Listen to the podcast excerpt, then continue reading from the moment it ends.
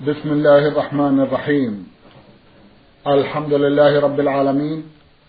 والصلاة والسلام على نبينا وسيدنا محمد وعلى آله وصحبه وسلم. اللهم صل عليه وسلم مستمعي الكرام السلام عليكم ورحمة الله وبركاته. وأسعد الله أوقاتكم بكل خير. هذه حلقة جديدة مع رسائلكم في برنامج نور على الدرب. رسائلكم في هذه الحلقة نعرضها على سماحة الشيخ عبد العزيز ابن عبد الله بن باز المفتي العام للمملكة العربية السعودية ورئيس هيئة كبار العلماء. مع مطلع هذه الحلقة نرحب بسماحة الشيخ. ونشكر له تفضله بإجابة الإخوة المستمعين فأهلا وسهلا بالشيخ عبد العزيز. حياكم الله وبارك فيكم. حياكم الله. أولى رسائل هذه الحلقة رسالة وصلت إلى البرنامج من مصر. باعثها مستمع يقول المرسل أخوكم في الله أسامة عبد أسامة يسأل ويقول بعد الفراغ من الصلاة يقوم بعض الأشخاص بحمل الجنازة إلى المقبرة ويرددون بصوت جماعي كلمة التوحيد. ويستمر هذا الوضع حتى تصل الجنازة إلى المقبرة. فهل هذا العمل صحيح؟ جزاكم الله خيرا. بسم الله الرحمن الرحيم. الحمد لله وصلى الله وسلم على رسول الله وعلى آله وأصحابه ومن اهتدى بهداه. أما بعد هذا العمل ليس من المشروع ليس مشروعا بل هو بدعة. كونهم يرفعون أصواتهم بالتوحيد حتى تنتهي الجنازة كل هذا منكر. ولكن الإنسان في نفسه يفكر وينظر يتذكر أن مصيره هو هذا المصير الموت وأن هناك حسابا وجزاء يتأمل ويتذكر ويعد العدة لهذا الموقف. أما رفع الصوت بذكر أو وحدوه أو غير ذلك من أذكار صوت جماعي حتى تنتهي الجنازة إلى المقبرة هذا ليس له أصل بل هو من البدع.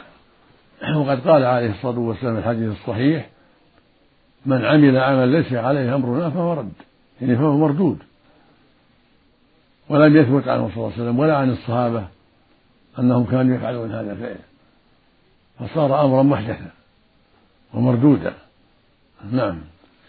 جزاكم الله خيرا وأحسن إليكم. أيضا في باب الجنائز يسأل سماحتكم يحفظكم الله ويقول بعد دفن الجنازة يذهب أهل الميت لإحضار مقرئ يتلو القرآن الكريم لمدة ثلاثة أيام وبعد خمسة عشر يوما من الوفاة يذهب ذو المتوفى إلى المقبرة وهم يحملون الخبز ويتصدقوا به فهل هذا العمل صحيح ومشروع؟ جزاكم الله خيرا. وهكذا ليس مشروعا لا القراءة للميت أسبوع ولا يوم ولا أكثر.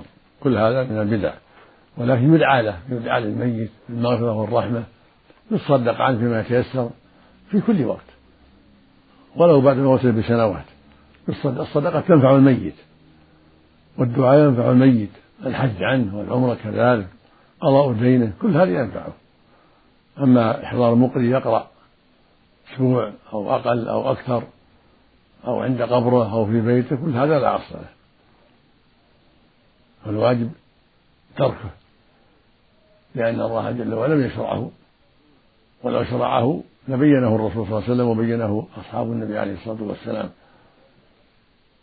والواجب على أهل الإسلام الاتباع وعدم الابتداع. نعم. جزاكم الله خيرا. سماحة الشيخ حتى ينتهي الناس عن هذه المخالفات. كذلك الذهاب إلى القبور نعم. بالصدقات نعم. بالطعام أو بالخبز نعم. يوزع عند القبور لا أصل له. كل هذا من البدع الذهاب القبور تزار القبور للدعاء لهم والترحم عليهم. يقول صلى الله عليه وسلم زوروا القبور فإنها تذكركم الآخرة. وكان يعلم أصحابه إذا زاروا القبور أن يقولوا السلام عليكم أهل الديار من المؤمنين والمسلمين وإنا إن شاء الله بكم لاحقون. نسأل الله لنا ولكم العافية. وكان إذا زارها يقول صلى الله عليه وسلم كذلك يرحم الله المستقدمين منا والمستأخرين. هكذا السنة. أما زيارة لتوزيع خبز أو لحوم هذا لا أصل له. نعم.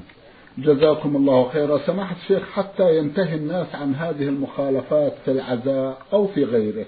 ما هي كلمتكم يحفظكم الله؟ الواجب على المسلمين جميعا أن يتقيدوا بالشرع في كل شيء في الجنائز وغير الجنائز في صلاة الجنازة وغيرها في جميع العبادات لأن الله جل وعلا يقول ذاما لقوم أحدثوا أم لهم شركاء شرعوا لهم من الدين ما لم يأذن به الله. ويقول جل وعلا ثم جعلناك على شريعة فاتبعها. ويقول صلى الله عليه وسلم من عمل عملا ليس عليه أمره رد. ويقول عليه الصلاة والسلام من أحدث في أمرنا هذا ما ليس فهو رد فليس للناس أن يحدثوا عبادات في شرع الله ما أنزل الله بها من سلطان. لا في أمر الجنائز ولا في غير الجنائز. جميع البدع ينهى عنها. والإنسان يتقيد بالشرع يسأل عن ما شرع الله يتفقه في الدين ويسأل عن ما شرعه الله ويعمل بذلك. كما قال صلى الله عليه وسلم من يريد الله به خيرا يفقهه في الدين. فالتفقه في الدين مطلوب ويعمل الإنسان بما علم من شرع الله عز وجل. أما التعزية مشروعة كون يزور أخاه يعزيه في البيت أو في الطريق أو في المسجد أو في الدكان أو في المزرعة لا بأس. يزور إخوانه يعزون في أبيه في أخيه في أمه لا بأس. أما أن يتخذ لذلك طعام يصنع طعام لهم أو يتخذ قراء يقرأون الميت أو أشياء أخرى تفعل من الميت. عند الموت أو على رأس الأسبوع أو بعد أربعين يوم أو على رأس السنة. كل هذا لا أصل له. جزاكم الله خيرا وأحسن إليكم. رسالة بعثت بها إحدى الأخوات المستمعات تسأل جمعا من الأسئلة. في أحدها تقول هل ركوب المرأة مع السائق الأجنبي في وسط المدينة يجوز أو لا يجوز؟ جزاكم الله خيرا. ركوب المرأة مع السائق وحدها لا يجوز لأنه من الخلوة ولو كان يذهب بها من مكان إلى مكان لأن هذا يعتبر خلوة وفي إمكانه الذهاب بها حيث يشاء وفي إمكانه التحدث معها فيما يريد. فلا يجوز لها أن تذهب مع السائق وحدها بل يجب أن يكون معهم ثالث أخوها أو أختها أو أمها أو غير ذلك. يكون معهم ثالث حتى تزول الخلوة. يقول النبي صلى الله عليه وسلم لا يخلون رجل امرأة فإن الشيطان ثالثهما الحاصل أن ذهابها مع السائق فيه خطر عظيم. وكم من رأت ذهب بها السائق ثم انفرد بها حيث شاء. فالحاصل أنه لا يجوز أن تذهب مع مع السائق ولا مع غير السائق وحدها. لابد أن يكون معها شخص ثالث أو أكثر. حتى تزول الخلوة وحتى تزول الفتنة. نعم. جزاكم الله خيرا وأحسن إليكم. هل ذهب المرأة الذي يستعمل للزينة والذهب غير المستعمل للزينة هل في ذلكم زكاة أو لا؟ الحلي من الذهب والفضة فيها خلاف بين العلماء هل فيها زكاة أم لا؟ بعض أهل العلم يرى أن لا زكاة فيها وأن زكاة استعمالها وعاريتها والقول الثاني أن فيها الزكاة وهو الأصح. وهو الأرجح أن فيها الزكاة إذا بلغت النصاب وحال عليها الحول. فإذا كان الذهب يبلغ النصاب أو الفضة وجب أن يزكى إذا حال عليه الحول ولو كانت تلبسه من قلائد أو أسورة أو خواتم أو غير ذلك. والنصاب أحد عشر جنيها. ونصف بالجنيه السعودي عشرون مثقالا وبنظام اثنان وتسعون جرام. فإذا بلغت بحول هذا المقدار زكيت من الذهب. والفضة 140 مثقالا. مقدار 56 ريال فضة سعودي. وما أكثر وما هو أكثر من ذلك. وما يعادل ذلك من الورق. من العمل الورقية يزكى إذا حال عليه الحول. أما ما كان أقل من ذلك فلا زكاة فيه. نعم. جزاكم الله خيرا وأحسن إليكم. تقول شخص يحلف على شيء ماض كي يفهم صاحبه منه شيء حاضر فهل هذا جائز أو لا؟ إيش؟ شخص يحلف على شخص بشيء ماض كي يفهم صاحبه منه شيئا حاضر. إذا قال لأخيه والله إن هذا صار وهو صادق والله إن فلان سافر والله إن فلان أعطاني كذا والله إن فلان ما أعطاني كذا والله إن فلان مريض والله إن فلان ميت لا فلا حرج. إذا كان صادقا لا حرج في ذلك.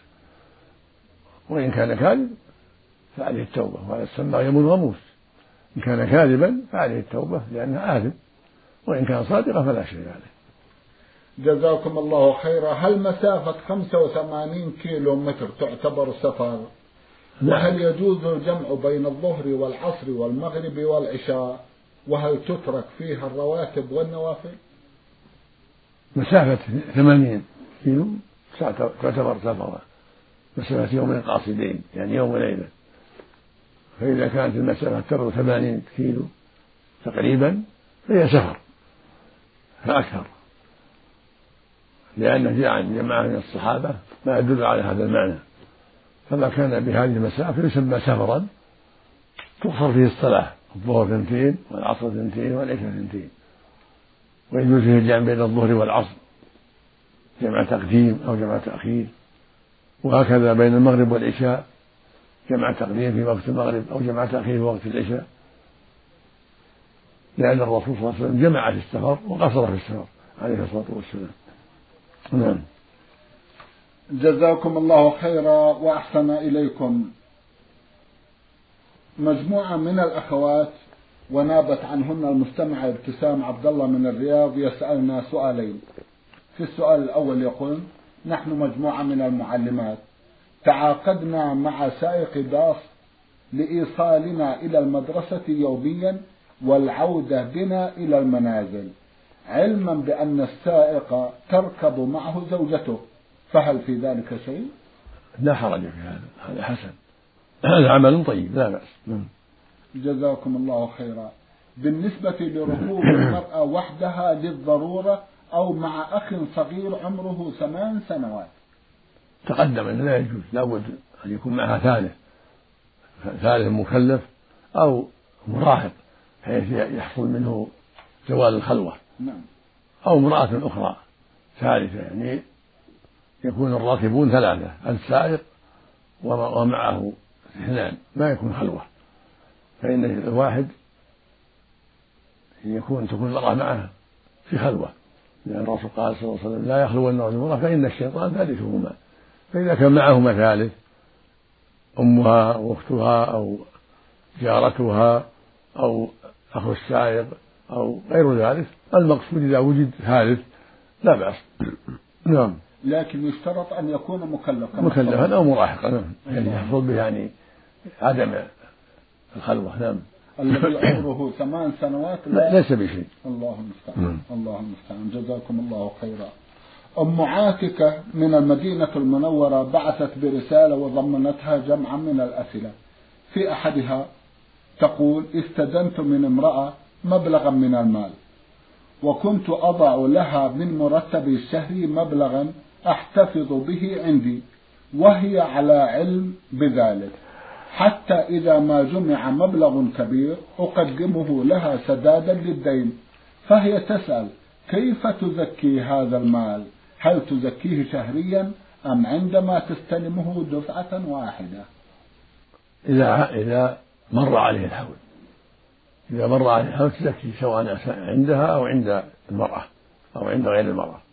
ما دام عند شخص ملي يعطيها حقها تزكيه إذا حال عليها سواء كان عندها أو عند المدين. نعم. لكنه يسدده على أقساط شهرية. كل ما حال الحول على المال اللي عند المدين نعم. يزكى بارك الله فيكم ولو ما سدده نعم. نعم. بارك الله فيكم. جزاكم الله خيرا. قول رضيت بالله ربا وبالإسلام دينا وبمحمد صلى الله عليه وسلم رسولا ونبيا. متى تقال؟ بعد الفراغ من الأذان أم أثناء الأذان؟ هذا هذه هذه الكلمات الطيبة تقال صباح ومساء ثلاث مرات. رضيت بالله ربا وبالإسلام دينا ومحمد رسول عليه الصلاة والسلام.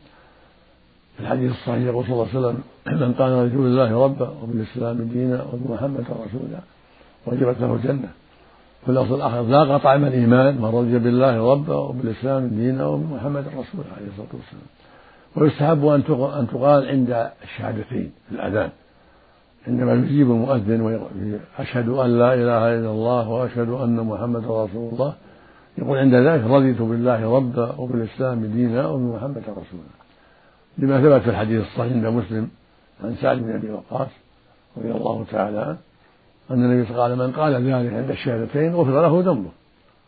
غفر له ذنبه نعم. جزاكم الله تقال عند الشهادتين. عند الشهادتين. نعم. وتقال صباحا ومساء. نعم. بارك الله فيكم. نعم. أحسن الله إليكم. تسأل عن مسح الأذنين حال الوضوء. هل هو سنة؟ لا لا بد منه. فرض. مع مع مسح الرأس جزء مسح الرأس. الرسول كان يمسح رأسه وأذنيه. فمسحهما مع الرأس أمر مفترض. نعم. جزاكم الله خيرا. تقول عن نفسها أخي اختلط ماله الحلال بالحرام. ونحن تورعا لا نأكل من طعامه إلا إذا كنا في داره. والوالدة تريدنا أن نأكل وتغضب إن لم نأكل. فأيهما الأفضل هذا التورع أم طاعة الأم؟ لا مانع من الأكل. الحمد لله. النبي صلى الله عليه وسلم أكل من طعام اليهود وطعامه فيه الربا وفيه ما لا يحل. ما دمت لا تعلم هذا من هذا اختلط ولا يعلم هذا من هذا فالأصل الإباحة والسلامة. فلكم أن تأكلوا من ماله وتنصحوه أن يحذر أن يحذر الحرام. وأن يتصدق من ماله بمقدار الحرام حتى تبرأ ذمته. جزاكم الله خيرا وأحسن إليكم من خميس مشيط المستمع ميم عين يسأل ويقول أسهو كثيرا وخاصة في عدد السجدات. هل يلزمني إعادة الصلاة أم سجود السهو يكفي؟ وإن كان يلزمني إعادة الصلاة فأنا لا أتذكر عددها فكيف توجهونني؟ ليس عليك إعادة الصلاة ولكن عليك أن تبع أن تبني على اليقين.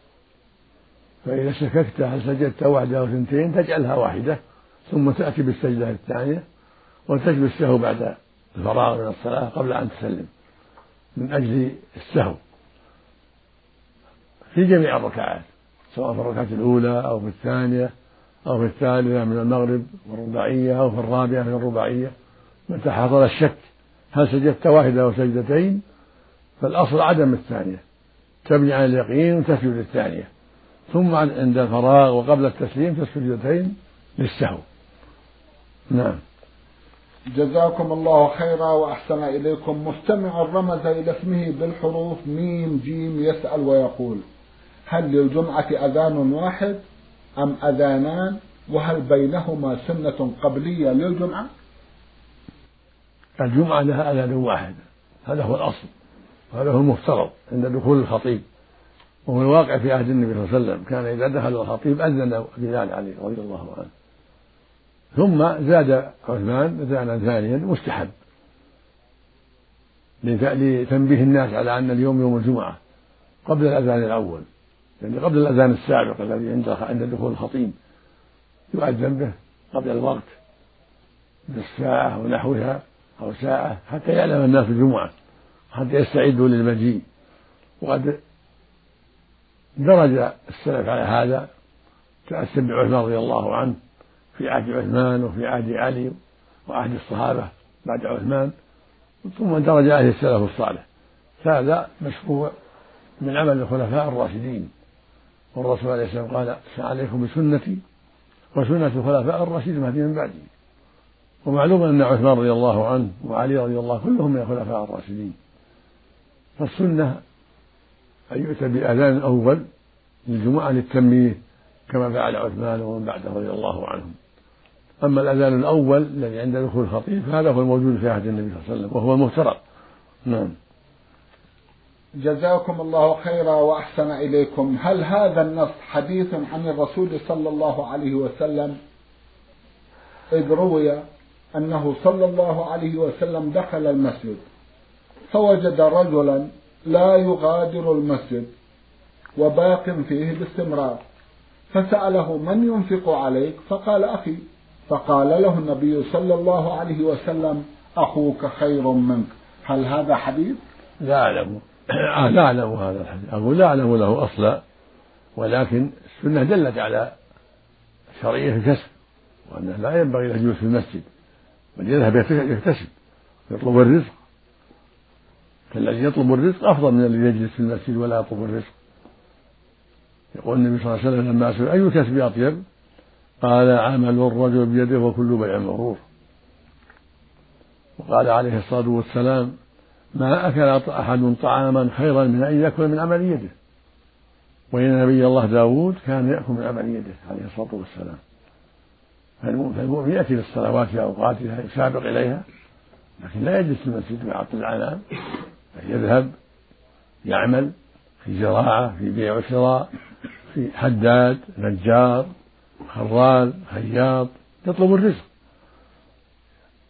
فطلب الرزق من أفضل العبادات. بل يجب عند الحاجة إليه يجب أن يطلب الرزق بكسب الحلال. ولهذا قال لما سئل صلى الله عليه وسلم أي الكسب أطيب؟ قال عمل الرجل بيده وكل بيع مبرور وقال صلى الله عليه وسلم ما أكل أحد طعاما خيرا من أن يأكل من عمل يده. وإن نبي الله داود عليه الصلاة والسلام كان يأكل من عمل يده من صنع الدروع عليه الصلاة والسلام. فمعنى الحديث صحيح وإن كان لا لا أعرف له أصل هذا الحديث أنه قال للذي جالس في المسجد أخوه خير منك. لكن سنة الرسول صلى الله عليه وسلم وأحاديثه تدل على هذا المعنى. وأن المؤمن لا يجلس في المسجد أو في البيت ويتعطى عن الأعمال بل يعمل. فيما أباح الله له يأكل ويتصدق وينفع الناس. نعم.